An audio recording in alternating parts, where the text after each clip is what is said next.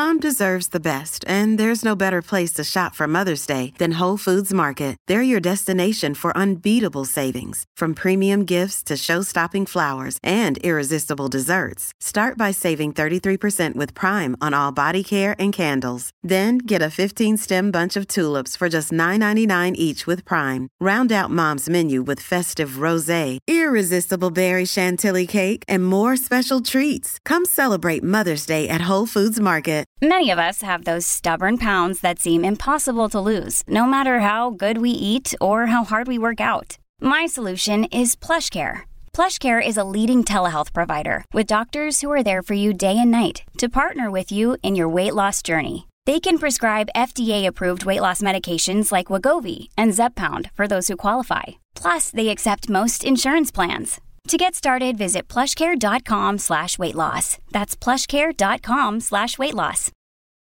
Families have a lot going on. Let OLLY help manage the mental load with new cognitive help supplements for everyone four and up, like delicious Lolly Focus Pops or Lolly Mellow Pops for kids. And for parents, try three new Brainy Chews to help you focus, chill out, or get energized. Find these cognitive health buddies for the whole fam at olly.com. That's O L L Y.com. These statements have not been evaluated by the Food and Drug Administration. This product is not intended to diagnose, treat, cure, or prevent any disease. Welcome to the New Books Network. Welcome to New Books Network. I'm your host, Schneur Zalman Newfield.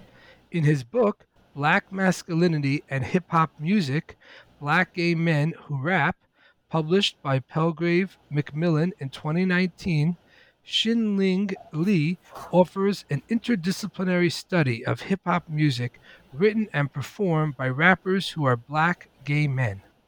Xin-Ling Li received his PhD in sociology from the University of Cambridge, United Kingdom. I'm so glad his new book has brought him to our program. Welcome. Thank you. So, to get started, um, could you please tell us a little bit about your background and what led you to write this work? Okay. Uh, I was um, born and raised in China, but then I left. Uh, I left China when I was, I think, in my late teens, and I moved to South Africa. I was there about eight or nine years. Um, I finished my undergraduate there, my master's there. You know, um, and um, then I moved to the UK for my PhD. Um, and that's the time I decided to, to embark on this this um, journey and you know um, finish this project. But before um, I was thinking, obviously when I when I was applying for my PhD, and um, was thinking about you know uh, doing something about uh, music and sexuality because my master thesis then was uh, focused on sexuality, and also I was a trained classical musician. Um, so I started exploring, you know, the, the topics, looking at existing literature, um, and especially genres. And obviously, the classical music is the most sort of researched, and then the next was uh, rock and roll, you know, pop, uh, pop music. A lot of things, gender, sexuality. They've explored all these themes and um, and issues related to these themes in those music genres, and in terms of history, and also, um, you know, just the the social impact in general. Um, the only sort of like one genre that's left sort of unresearched and also um, um, like almost untouched is hip hop. Obviously, there were a lot of um, feminist critique of the genre, um, especially with regards to its misogyny and also, uh, you know, its urban origin. You know, so, so certainly people wrote about the history and origin of hip hop and how it's it's like a it's a, a industrial uh, product. You know, you don't compose uh, hip hop music per se. You assemble the sounds of the urban the urban city. You know, that's how it started with the sampler, and uh, how people sort of argued in the streets. You know, black people called it dozens, the kind of verbal practice to resolve uh, conflicts, and then sort of merge that with with music, with beats initially, and then they put on. You know, if you look at uh, how hip hop started as a, as a sort of like a, a, almost like a competition, you know, in the in the uh, in the Bronx, where they would you know hire uh, like MCs. They would they would put put all these sort of gang groups in together and ask them to to have a rap battle. That's how the jungle started. So that was was very interesting, but still, you know, the the, the sexuality part was lacking. But rap, there was actually a lot of um, content in rap music, uh, either implicitly or explicitly talking about um, sexuality, and also especially homosexuality. You know, I was wondering were there any any gay rappers? You know, because if you look at rock and roll, if you look at um, R and B, um, there has been, you know, slowly, but there has been sort of slowly the coming out of these musicians, and also the famous ones like Elton John, like um, George Michael, you know. Um, so and also how um, sort of popular artists like Madonna, Beyonce, they sort of adopted um, elements of queer culture to to you know I mean in a way profit from these culture, but also sort of expose um, queer culture to the mass audience. But hip hop is this sort of this this one genre anyway. So that's where I started, and I wasn't familiar with hip hop music before, but this this was uh, like a life changing journey for me. Um, yeah. Right, and so um, your your book really focuses on the attitudes and expressions and relationship between hip hop and homosexuality. And so, just to give listeners a little bit of a, a framework here, historically, what was the attitude of hip hop music to gay people? Did they figure in the music? And if so, how were they represented? Well, there wasn't any representation. Uh, I, I, would say, like uh, like sort of open to the public until um, perhaps Lil Nas X, which who's fairly recent, um, like very recent, if Nas X. Um, before, you know, there were rumors about certain rappers being gay, but it was never confirmed, and also it wasn't particularly invo- uh, like important to the to the hip hop scene. And um, but hip hop wasn't, you know, there were different arguments uh, about whether hip hop as a genre, as a culture, was was inherently inherently uh, homophobic. You know? I wouldn't say it's inherently homophobic, even uh, particularly given the fact that it was influenced, partly influenced by the disco culture as well. The disco culture was very sort of um, inclusive, and um, gay people back in the 80s and 70s enjoyed disco culture. But the content of gay uh, rap, like rap music itself, is very masculine, if not hyper masculine. And oftentimes people don't associate masculinity with homosexuality. You know, the stereotype goes, you know, if you if you're gay, if, especially male gay person, then you are likely feminine, you know, gesticulating, um, so camp, sissy, and you, you, you know, and and how even in, rap lyrics they sort of implicitly or explicitly downgrade uh, gay men to sort of like a woman. That kind of um, attitudes. Um, but but the words itself, for instance, like uh, they use, you know, the, the, F word like fag a lot in um, early hip hop um, songs, but that's more like a use the words as an insult to address someone who they think is stupid or unmanly or sort of um, lack masculinity. It's not necessarily an insult to people who are gay entirely. It's almost like a banter. You know, they use that. Because I use an example in my book is that Eminem, before he became famous, um, when he was rapping in these underground uh, uh, clubs in Detroit, he used, uh, you know, the N word and the F word you know, continuously and uh, a lot. But when he became famous, um, he stopped using the N word because you know he's white, but he's continued to use the F word, you know, in few of his songs. Um, but that's like a, almost like a habit. You know, he defended himself. He's saying that you know uh, it's just a habit. I'm not trying to insult anyone. The the most I would say is to to refer to someone who is not masculine, a man who is not masculine. Yeah, yeah. So you you talk about in the book the distinction between uh, using uh, um, uh, a kind of um, a derogatory term uh, um, against homosexuals, uh, using it uh, to critique or to criticize someone's gender performance, like how they present themselves, how, as you say, kind of masculine or sissy, if they're they seem very strong or very effeminate, rather than critiquing their sexual orientation. In other words, who they're actually sexually attracted to or who they have sex with. And you make that you you you point that out as a as a really important distinction. Yeah, because uh, a lot of times, and I think people conflate um, gender with with sexuality, um, and that's I think also media sort of contribute to that conflation because if you look at you know the successful um, gay male, male, gay male representations in the media, like RuPaul's Drag Race, which I also mentioned in the book. Um, so the overwhelming understanding for the public, you know, for the general audience, especially for straight people, is that gay men are feminine.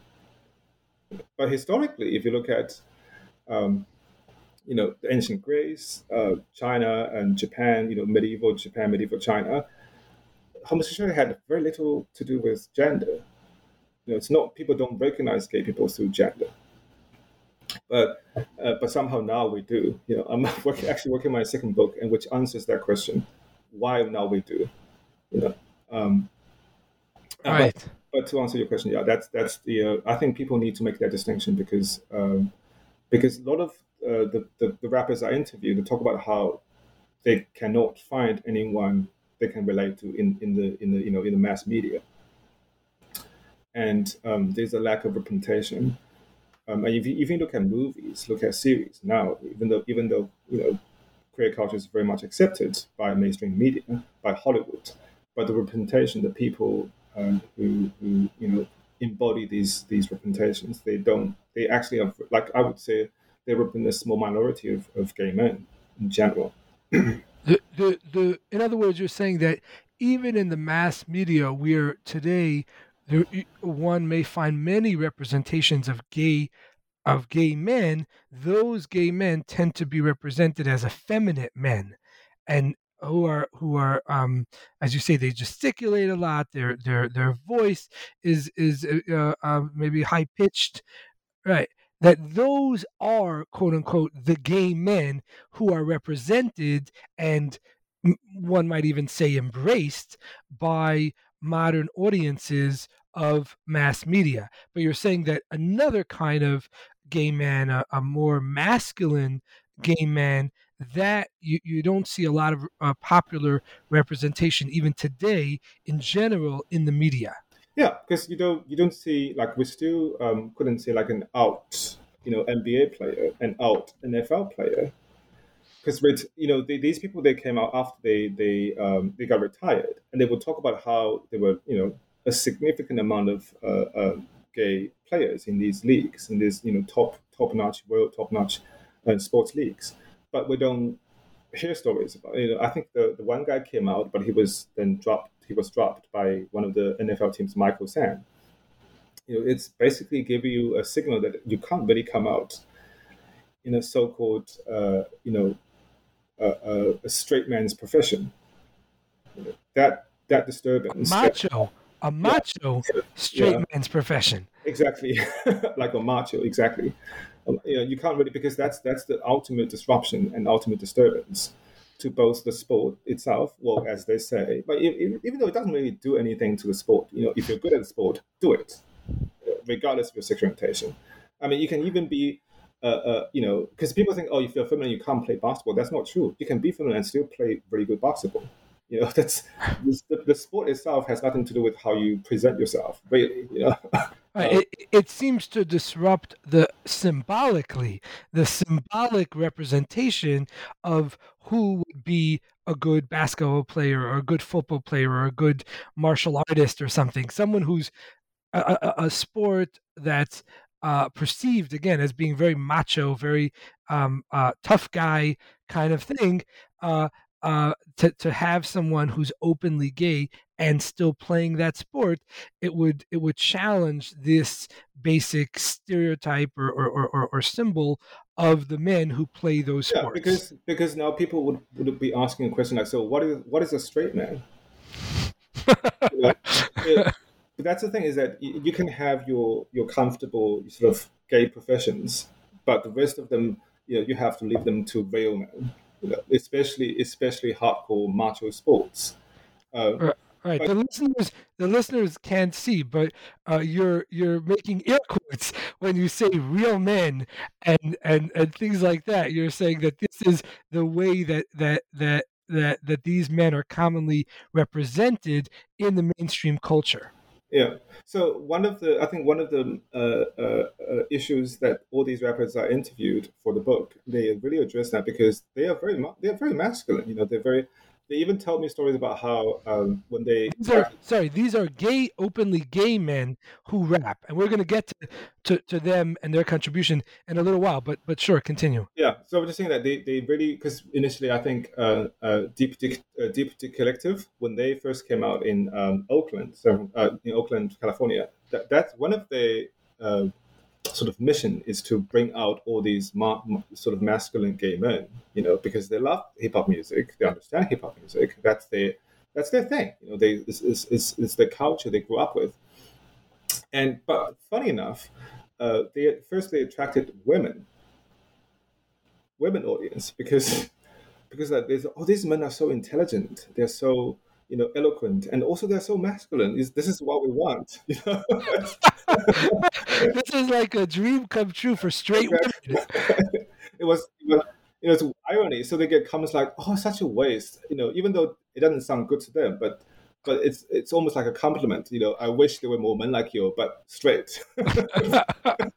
right, right. So it's funny because in a lot of you know. Um, uh, uh, uh, um, uh, romantic comedies or whatever, you know, you have this idea of um, straight women who are in many ways attracted to gay men because um, again this is on a sort of stereotypical level that the, the gay men love fashion and and and um, fine dining and and whatever. And then the straight women are like yes this is just the kind of men i'd love to to, to go to a museum with go to a concert with. But oh oops you know they're they're gay you know and they're not sexually attracted to me. But you're saying that that these um, gay, uh, uh, um, gay rappers are in a sense even more perfect quote unquote for straight women because they're so masculine they're very you know strong tough you know guys they're, they're, they're, yeah, they, to be gay. yeah, they're, they're well educated, um, but also they come from black culture. You know, they, they don't come from like a, a, a rich class background. They're smart. They they well versed in you know feminist theories. so they you know they, they have both sides. And the women's like oh you know what? They're so sophisticated. They understand women. They understand our struggles. And they're also masculine you know. They they, they just they behave like every other every other straight straight man. It's it's like a dream come true. Like i actually to, to be honest there was a story because when i when i was doing my uh, research i think two years ago uh, in, in phoenix uh, i met a friend and he was uh, telling me stories because he's like six seven very tall very handsome, like you know, guy. And he said he was with one of his ex-boyfriends in, um, in Atlanta in one of the very popular gay bars, and they were like those long queue because it was a busy night. So they're waiting outside, and he said this. I was like, you, you, you, you you're kidding me. But he said, two women they were driving in, in a car, and they stopped because they saw these two guys, very handsome, very tall. You know, they, they jumped out because they because they're obviously the locals. They know the bar. They know it's a popular gay bar and they jumped off the car. They, they stopped and jumped off the car and say, "Oh, you can't, it can't be you. Anyone, anyone in the in the in this queue could be gay, but not not you two." it's, it's it's to that extent, you know. I mean, this is like I know it's it's like a anecdote, but sure, they're, they're too they're too uh, uh, um, um, uh, macho or or um, masculine to to actually be gay according to, to these women who who yeah, uh, like, saw them. They, they at least we jump off the car and say, "No, it can't be you." okay, wow, that really is saying something. Um, no, yeah. uh, right, right. Let let me ask you something. Um, again, just to kind of set the stage for for listeners. Um, historically, what has been the relationship between black representations and homosexuality in America? Well, it's always being suppressed. Um, you know, they, they actually black people explore sexuality very openly. If you look at the Harlem Renaissance, you know, the writers um, like Countee Cullen, uh, uh, even um, Richard Bruce Nugent, and um, uh, Claude McKay, you know, these these pioneers of Harlem Renaissance, the, you know, the pioneers of of modern black literature, uh, they were all gay. You know, they, they were exploring sexuality. They they had um, you know sort of house parties where people can just embrace anyone they want in Harlem. You know, if you look at the history itself. This um, is in the 1930s. Yeah, 30s and 40s. Yeah, there was this time of W.E.B. Du Bois and his daughter married Countee Cullen and discovered that the poet was gay had to divorce him. You know, and and W.E.B. Du Bois uh, hated. Well, no, okay, that's a strong word, but he he he sort of, I would say, slightly chastised um, Claude for his novel because it was full of sex. Because uh, he didn't like it. It's like, why do you write? Why do you only write about sex? you know, there, there, there was, uh, uh, you know, sexual fluidity experiment experiment with, you know, uh, uh, sex itself. You know, they they had a lot of that, but it's it's always sort of undercover, and you know, once you leave that space, you're not supposed to talk about it. You know, so it's not necessarily like they, they never had a relationship, they always had a relationship. It's just that it's it's even suppressed within their own community. They don't really talk about it. They know it, more or less, but they don't talk, they don't talk about it. Um, you know, until sort of like James Baldwin, who really exposed that, you know, through his novels. Another country, Giovanni's Room, and also um, Just Above My Head, his last novel. He really explored uh, what was going on, you know, in Harlem back then, and uh, you know, even incest, the sex eh, within church choir, you know, these people, and how it was always sexualized that space, um, and also the pain you know the church sort of in black, especially black church, sort of inflicted as much as as much as liberation they they provided for for black people. You know how you you can uh, uh, um, sort of seek uh, peace and comfort within that space. You know. Versus how you sort of go outside, you know, go into the society where you receive racism and oppression, blah blah, and you know, and be like the walking suspect. You know, people always suspect if you're a black man, you, you're just a culprit of something. There's always something to blame um, a, a, black man for. So the space was, so, you know, supposedly safe and also like a, a also like a, like a retreat. But at the same time, it, because the, the religious part, it really sort of inflicted pain and uh, self like self suppression when it comes to sexuality onto um, you know a lot of black people. So he really explored that.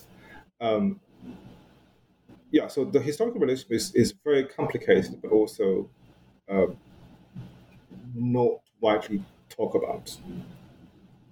Right, and so you you talk in the book about how, uh, as you say, that the that the Christianity uh, on the one hand was very supportive of the formation of black identity uh, by giving uh, um, black people a, a, religious home and a strong um, kind of uh, affirmation community and an affirmation of their their personhood you know in, in a deeply racist uh, society and at the same time it was also in some ways limiting of their identity especially in terms of homosexuality.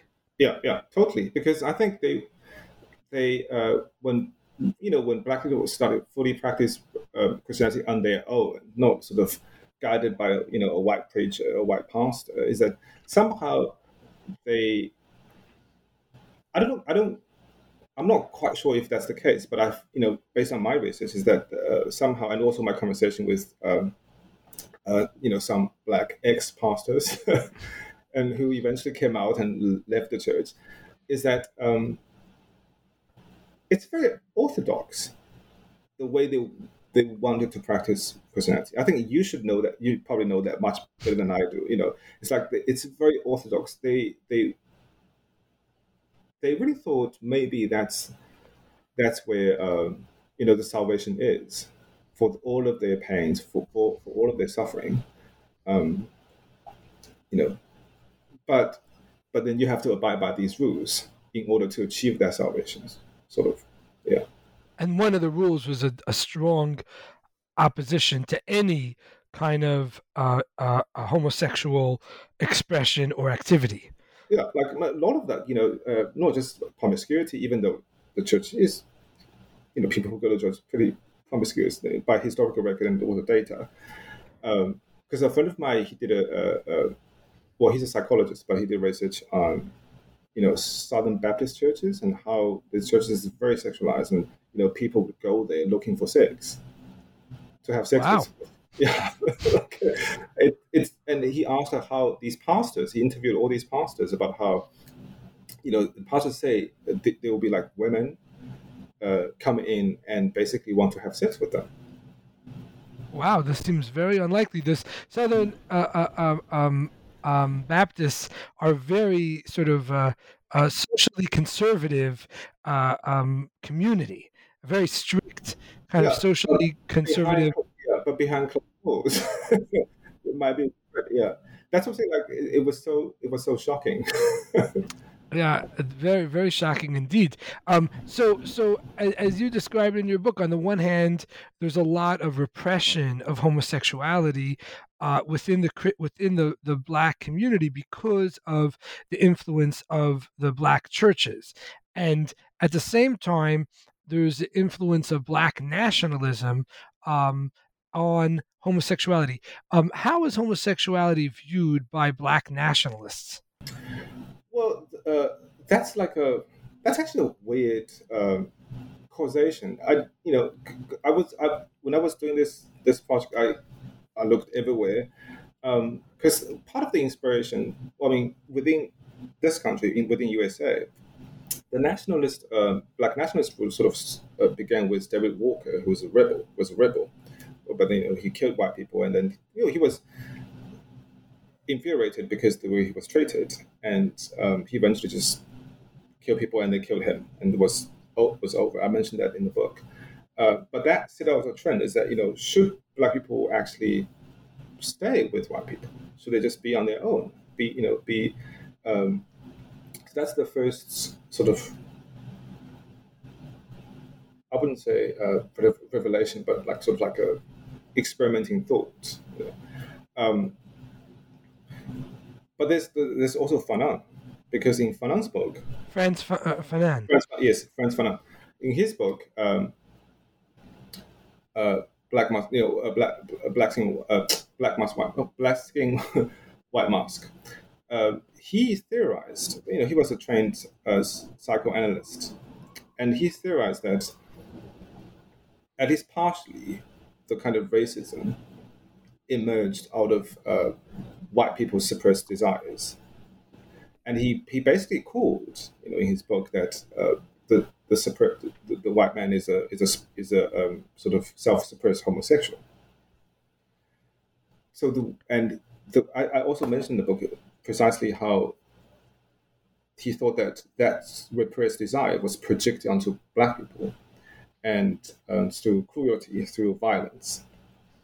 Um, and also the black um, sort of art movement with Amiri Baraka, for instance, he would say that you know the white society, white culture itself, they train every man to be a faggot. And Amiri Baraka is a black man in 1960s, 70s, uh, in in in in Newark or um, uh, uh, uh in in uh, okay, and he's a, a, a strong black nationalist uh, figure, right? Yeah. Okay. Yeah. I mean, they, you know, within that, that camp, they had, you know, disagreements, different uh, ideas, but the separatist idea is all, has always been there, you know, through through him and even Stokely Carmichael, or some people call him Kwame Ture because he changed his name, and then he moved to Ghana.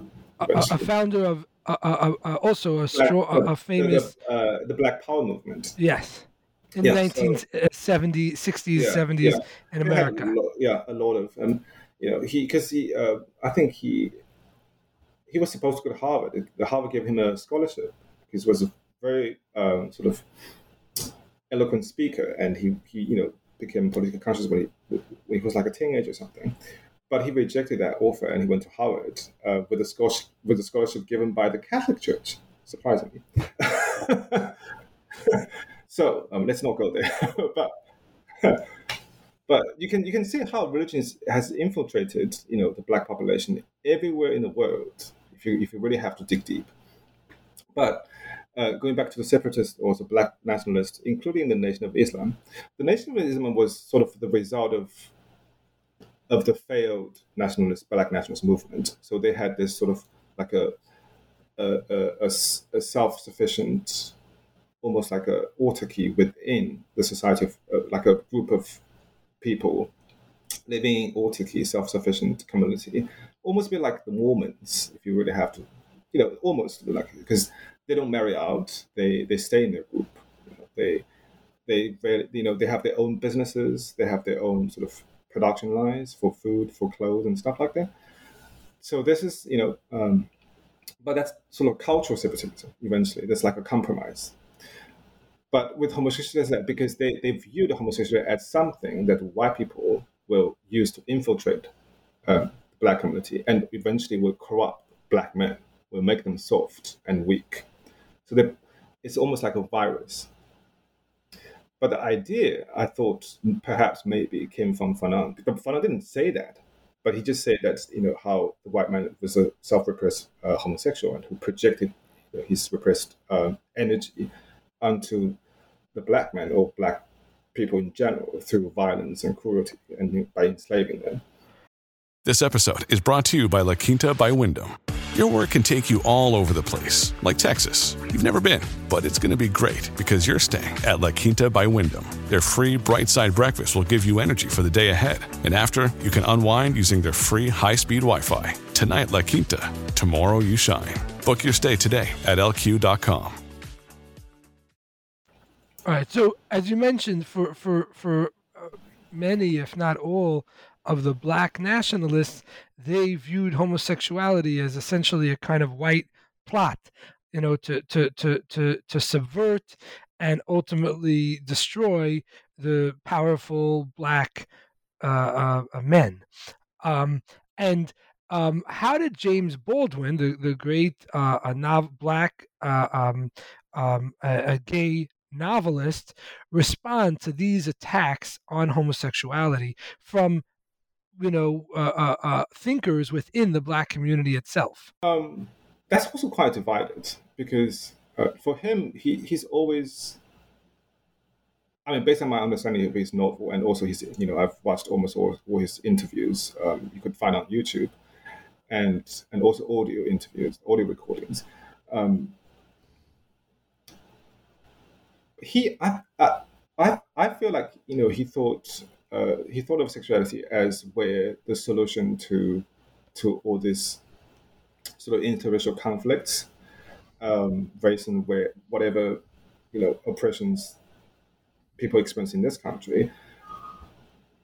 He probably thought that homosexuality could offer like a, a pathway to to the solution. I wouldn't say solution, but or abs- I wouldn't say absolution either, but he thought sexuality is somewhere uh, people can resolve their issues through which they can re- re- resolve their issues, um, not at a societal level, but perhaps at a personal level. You know, that's part of the the theme of of um, another country when he wrote that, and um, and he exposed, yeah, yeah, another country, yeah, not when he wrote it. You know how we and we only can we uh, only uh, you know the study if only can we um, resolve our issues at a personal level can we slowly and but steadily resolve issues at a societal level? But but he thought you know sexuality was because because sexuality is inevitable and especially interracial uh, desire you know how um, him and Eldridge Cleaver had a long-standing arg- like a series of long-standing arguments because Cleaver uh, personally liked white women, but he wanted to deter that desire. He literally said, in, you know, in his in his writing, he said, "How can I deter my desire? How can I sort of um, postpone it, if not forever?" Whereas Baldwin says, like, "But there's nothing wrong with this." You know, you just have to. I mean, the, the funny thing that when when Cleaver was on trial and his his lawyer was a white woman and who was his ex lover. it's very odd. Like, um, it's a very it's very odd. And, but, Eldridge Cleaver was was one of the founders of the Black the, the, the, Black yeah. Panther Party. Yeah, yeah. right. So, so it, it, was you know there's irony there, but um, but Baldwin says you know perhaps we should em- embrace each other's flaws and each other's um, um, you know so-called sinful desires and explore on that. Perhaps we'll find something, and that's why he he um, you know figuratively explored them in his novels, and perhaps through his own experience um, in living in the states and also in particularly in Paris, uh, where you know homosexuality was decriminalized uh, right after the, the enlightenment. sorry, the the French Revolution. Yeah, wow. France, uh, yeah, France decriminalized. I think officially in 1791. Wow, that's that that's quite early uh, for for many um, you know many many uh, modern governments. Um, um, uh, so you mentioned before the Nation of Islam, and I'm wondering what role did the Nation of Islam, and especially Louis Farrakhan, the kind of fiery and controversial uh, um, leader uh, of the Nation of Islam, what role did they play in uh, um, in the development of hip hop? Well, um, because Louis, Farrakhan he saw the anger of you know uh, the mass urban um, black youth in terms of um, police brutality, in terms of you know sort of just general societal treatment of them because they were looked you know front up on, looked down upon, and they're born into uh, poor neighborhoods. They don't have the same opportunities and education as other you know other their white uh, counterparts. So there was this intense frustration and uh, with with the federation, it came hip hop music because it became the medium through which they can express themselves. It's it's it's a calling for help, you know. Even though they are vending, but it's still it's probably more more than anything else. It's a calling for help, and he really really harnessed that energy for his own for his own political gain, obviously, but he really harnessed that energy, and um, he somehow masterly sort of reconfigured God into some sort of vindic- vindictive uh, uh, uh, supernatural being, and you know, and sort of intensified and worsened their anger.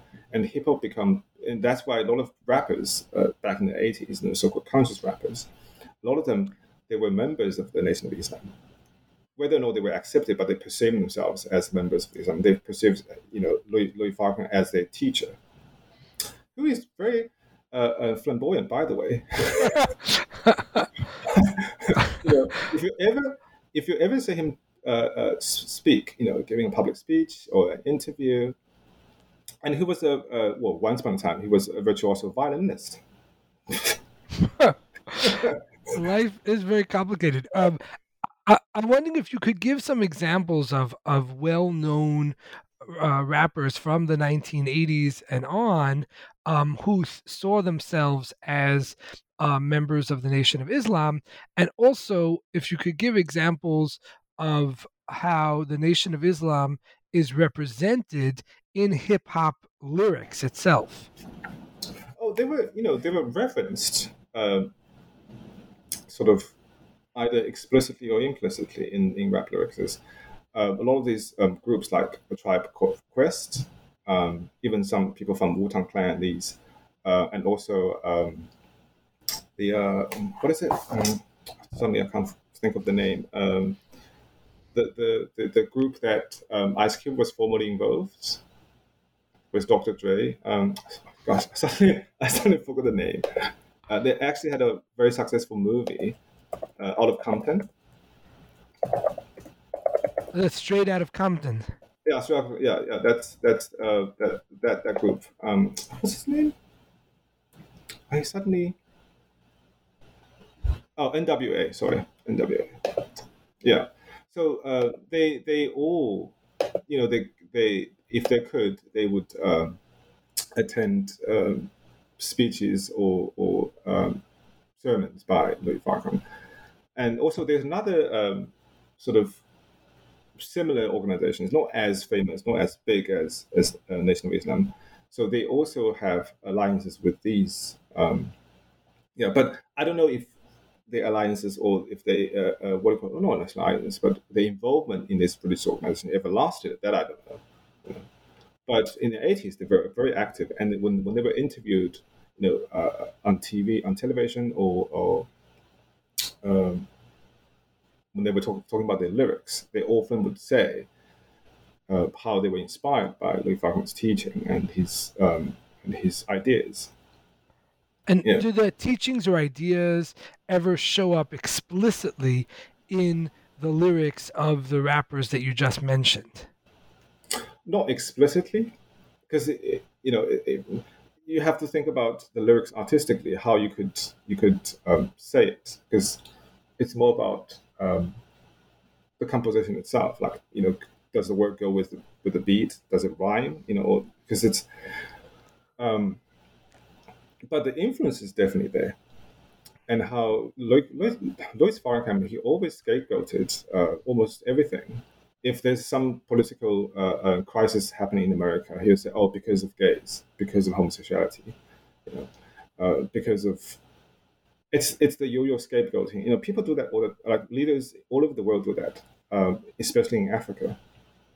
You know, that's almost almost also a technique of political distraction so you you sort of uh, draw your your listeners' attention from the real issues to focus on something like homosexuality, and uh, yeah. And, does that show up in the lyrics? This attack against homosexuality in the lyrics of the rap music? Well, they, they wouldn't say it's directly a message from you know the Nation of Islam, obviously, but you could say, you know, like I said, the teachings, the, the, the reflection of teachings were definitely in the lyrics. They uh, and the text as well, but you know whether the lyrics uh, present a direct causal link between the teaching and the uh, and and the uh, uh, uh, sort of homophobic attacks in the lyrics, that is not necessarily. I mean, that's not always conspicuous, but given the interviews and how they said they were inspired by Louis Farrakhan, you know, they agree with his ideas, then sure, there's definitely a relationship there. All right, and um, you mentioned in the book that there was um, the, a black nationalist effort to claim that home uh, that uh, Africa was a homosexual free place before white people, before the colonists came to Africa. Um, and that and that in fact um, there's this idea that that that homosexuality was imported to Africa by white colonists, um, and that that uh, these um, black nationalists argue that in fact there's no word in any African language to describe same-sex behavior. Is this true? Well, yeah, yeah, they did. They did say that. And, no, no, and, no, But I'm no. saying, is the claim true? No, no, certainly not. Uh, no, that because I'm writing my second book, which is which really discuss which really discusses, uh, you know, these sort of pre-colonial, pre-colonial cultural practices that involves homosexuality. Obviously, it's different from our modern sense of homosexuality. Um, but it does involve a lot of the practices do involve um, same-sex intimacy, um, some do involve like anal sex or some like thigh sex, um, but they were ritualized and also exceptionalized. But certainly, there's uh, when, when they say that there was no homosexuality in Africa before uh, you know Europeans went there, that's certainly not true. That's certainly not true. And also, uh, most African languages have words um, that describe either directly or um, by reference or sort of association about uh, homosexual behavior. Definitely, yeah. Well, obviously, more, you know, there were more words, far more words that describe uh, male same-sex practices than, than female ones, but they do exist. Yeah. Right, and so now that we have uh, uh, um, some sense of the attitude of the sort of mainstream hip hop towards homosexuality and some of the reasons for why that is the case. Um, could you tell us about Homo Hop? What is Homo Hop, and who are some artists who who represent well, uh, it? Uh, it was a, I think that's that term is kind of short lived because um, even if you yeah, even if you uh, but I put it there because that's how these rappers when they first came out when they first sort of uh, uh, you know group themselves and to perform in sort of public venues like in a bar in a gay bar whether they a gay bar or not but know in in um, black neighborhoods when they start performing especially in Oakland uh, they they came up with a term that's sort of subversive it sends the message but now, uh, I think a lot of them just use like queer hip hop. You know, it's, it's less. Uh, it's more inclusive. Well, it's not. I wouldn't say it's more inclusive. It's just that it. It's you know it's sort of in line with what the popular culture, what, what queer culture now is about. So they use that that term. You know?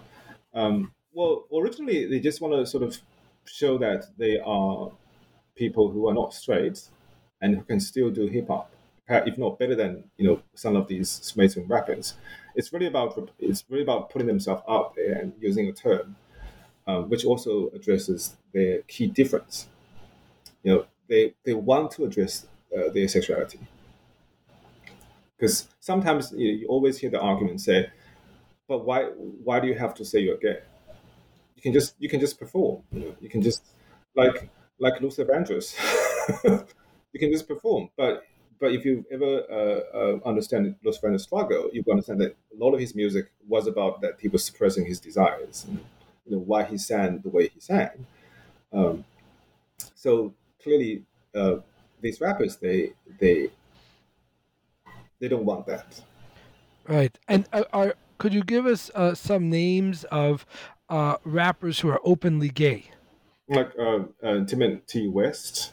Um, there's um, Juba Kalamka, uh, uh, also Last Offense, but that's his stage name. You know, I don't know what his real name is. uh, and there's also um, Kevin Chaos. I think he lives in Minnesota. Yeah, uh, it's just a few few of them. Um, the others who sort of did it for a period of time, like uh, Lester Green, but now he's mostly an actor. Uh, and it's interesting that they also had, you know, when they were rapping, it's really like their hobby, but they really put a lot of energy and a lot of time in it because um, they had all different kinds of jobs. You, sometimes they work for charities. They, I think Lester was a bus driver uh, in New York, and then they, they all had different kinds of jobs. But they, they also put out music and they um, you know they, they go and host concerts or spoken poetry concerts as well. Right. Yeah. And to what extent is masculinity specifically represented among the gay rappers that you look at? That's their main thing. That's one of their main, uh, uh, I guess, like I said earlier, like you know, the lack of representation, you know, how uh, gay men were viewed as feminine, in sort of stereotypically, and and they want to say, you know, you can be gay and masculine too. There's nothing wrong with that, and also you can you can you can rap, and they rap about how you know they want to uh, uh, chase after a guy, you know, sort of, uh, and in a very masculine way. It's, it sounds very strange, but um, you know, but to, to you know to, the, to our sort of what do you call like straight trained thinking, you know, very strange because you know how because uh, they talk about how um, sometimes they, they get asked by even friends and say you know so if you were in a gay relationship so who's the who's the woman who's the girl in the relationship. But they'll say there's no girl in the relationship. So, you know, but people, but that's the thing. It's it's almost um, a way of also educating the, the audience, whoever listens to the music. And yeah, masculinity is a big thing. And there's still there's still um, I think they still talk about that. You know, even though now they don't really rap, I think they stop, but they, they do their activism work. Um, they do still do spoken poetry a lot. Yeah. All right. Are, are there um, gay black historical figures that gay rappers take inspiration from and yeah. invoke uh, in their music? Uh, James Baldwin, for one, Audre Lorde, um, and particularly Bayard Rustin. That's a very, very important figure. And it's also been buried for so long. And he was the mentor. The, the, the, the, the um, uh, right hand man to to uh, Dr. Martin Luther King. Yes, and actually he's a mentor because he taught uh, Dr. Martin Luther King Jr. Uh, you know, the techniques of civil disobedience. And he organized the minimum march in DC. And, you know, the networks basically he passed on to, to uh, MLK. So because he knew that he couldn't be the, the face of this movement, even though he cultivated movement way before uh, Dr. Martin Luther King Jr. joined the movement. You know, he was he was there a long time long time ago, and he was arrested 24 times before his activist work.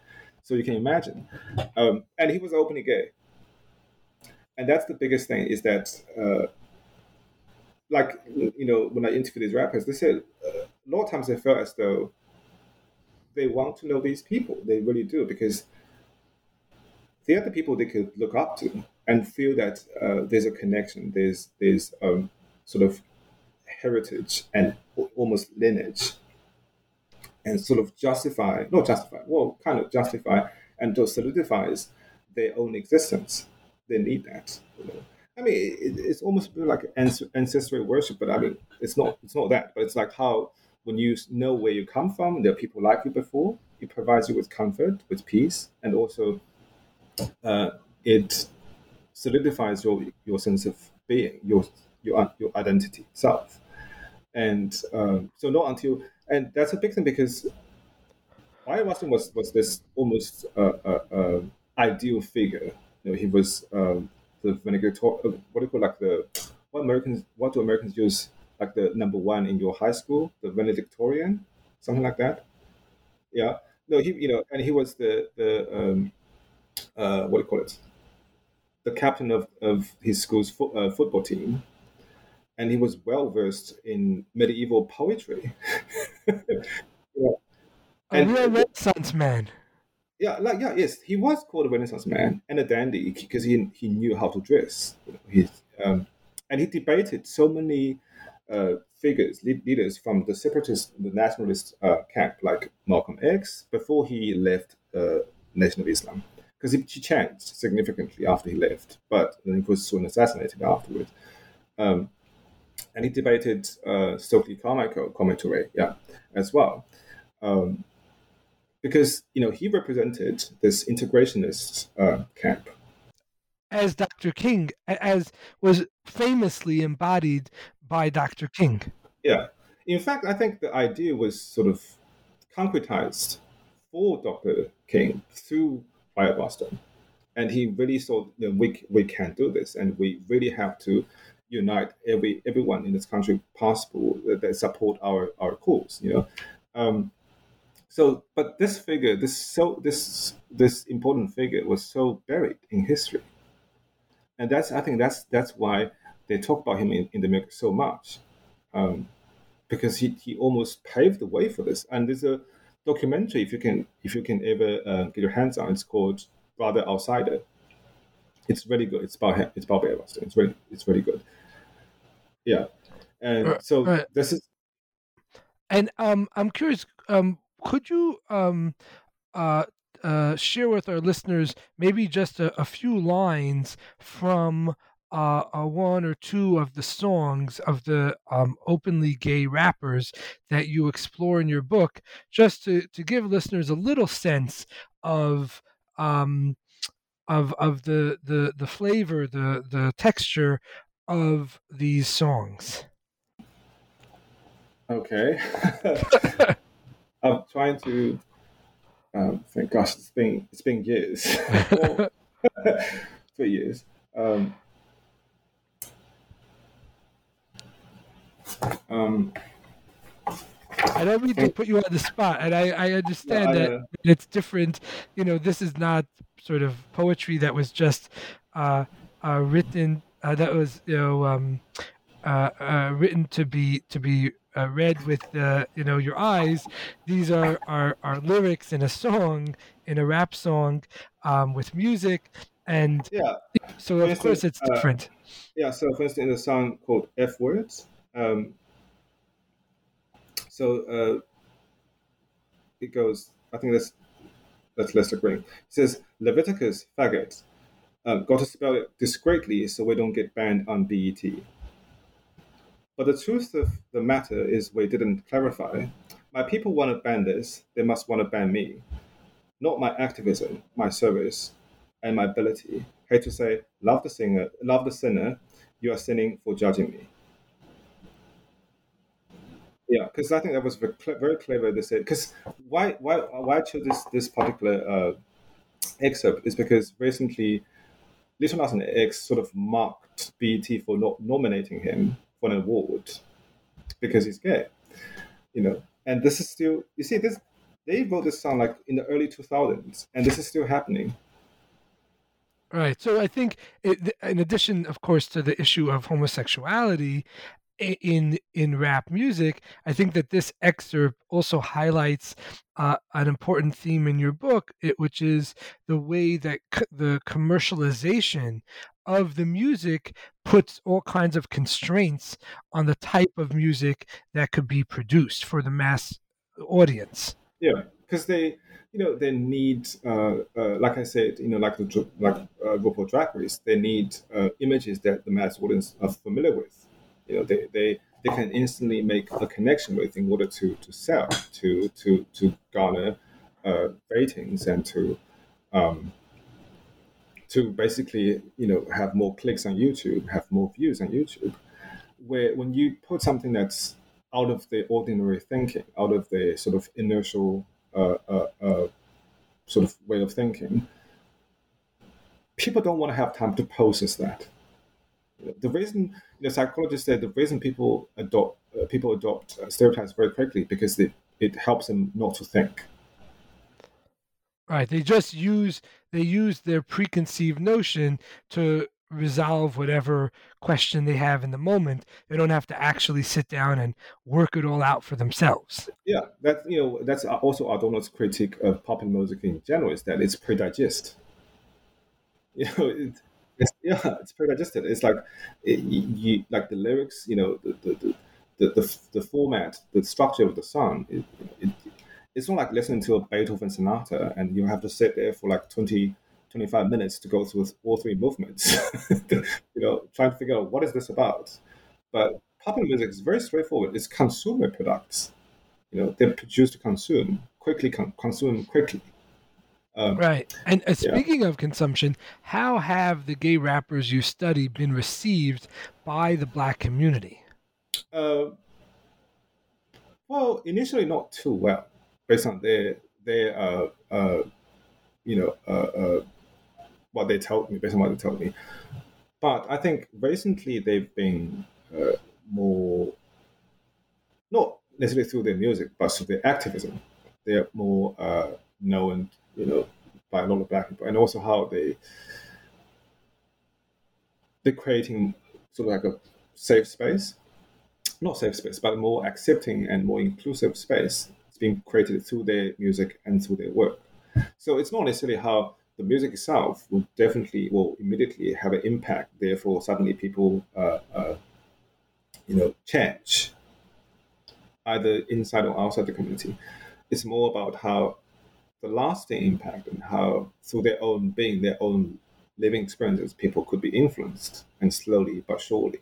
That's, I think, that's the the way I look at it. You know. Um, and also you have now the mainstream artists. You know, I think I mentioned about how Frank Ocean came out, and that was like a shock. Uh, and then now we have Lil Nas X, who basically did whatever uh, these rappers couldn't achieve before, because they couldn't make it into mainstream, but they didn't want to either, because that would change them, because the mainstream would put so much constraints on their uh, artistic creation, on, on, their own you know ability to to tell the story. Uh, but I think still, uh, you know, some of them they they said they had friends who were signed by some major labels, but like a sub branch. Still, uh, I also mentioned in the book uh, those kind of fit the stereotypical image of, of, a gay man, and or especially a, a, black gay man. And also what they talk about in, in their music. It's about partying, it's about uh, boy conflicts, you know, about jealousy. These things that like pre-digested stuff versus political and um, uh, like historical, revealing historical stuff through, through, through rap lyrics. So this is this is too much because for a lot of people, they might like the song, but they're thinking, who's this guy they're, they're talking about in the song? They have to basically, you know, Google it. Right. Who's but, Bayard Rustin? Right. Exactly. and uh, yeah, speaking of whom, when I went to uh, Martin Luther King Jr.'s uh, memorial in Atlanta, there was a huge sort of like a, a what do you call like a a mural, not a mural, like a, a huge photo, like giant photo uh, of when he gave the "I Have Freedom" speech in D.C. And there were people standing behind him. You know, I think I think four men, or three, four, yeah. Bayard Rustin was there, but he was the only one not named in the photo. Oh wow! Wow. So yeah. there's still a kind of silencing or or or or not kind of drawing attention to him. Um, well, um, we, uh, that definitely uh, gives us a lot to think about. We have to leave it here for today. Um, thank you so much for taking the time to share your thoughts with us. Oh, thank you for inviting me. Thank you so much. That concludes our program. Thanks for listening and have a great day.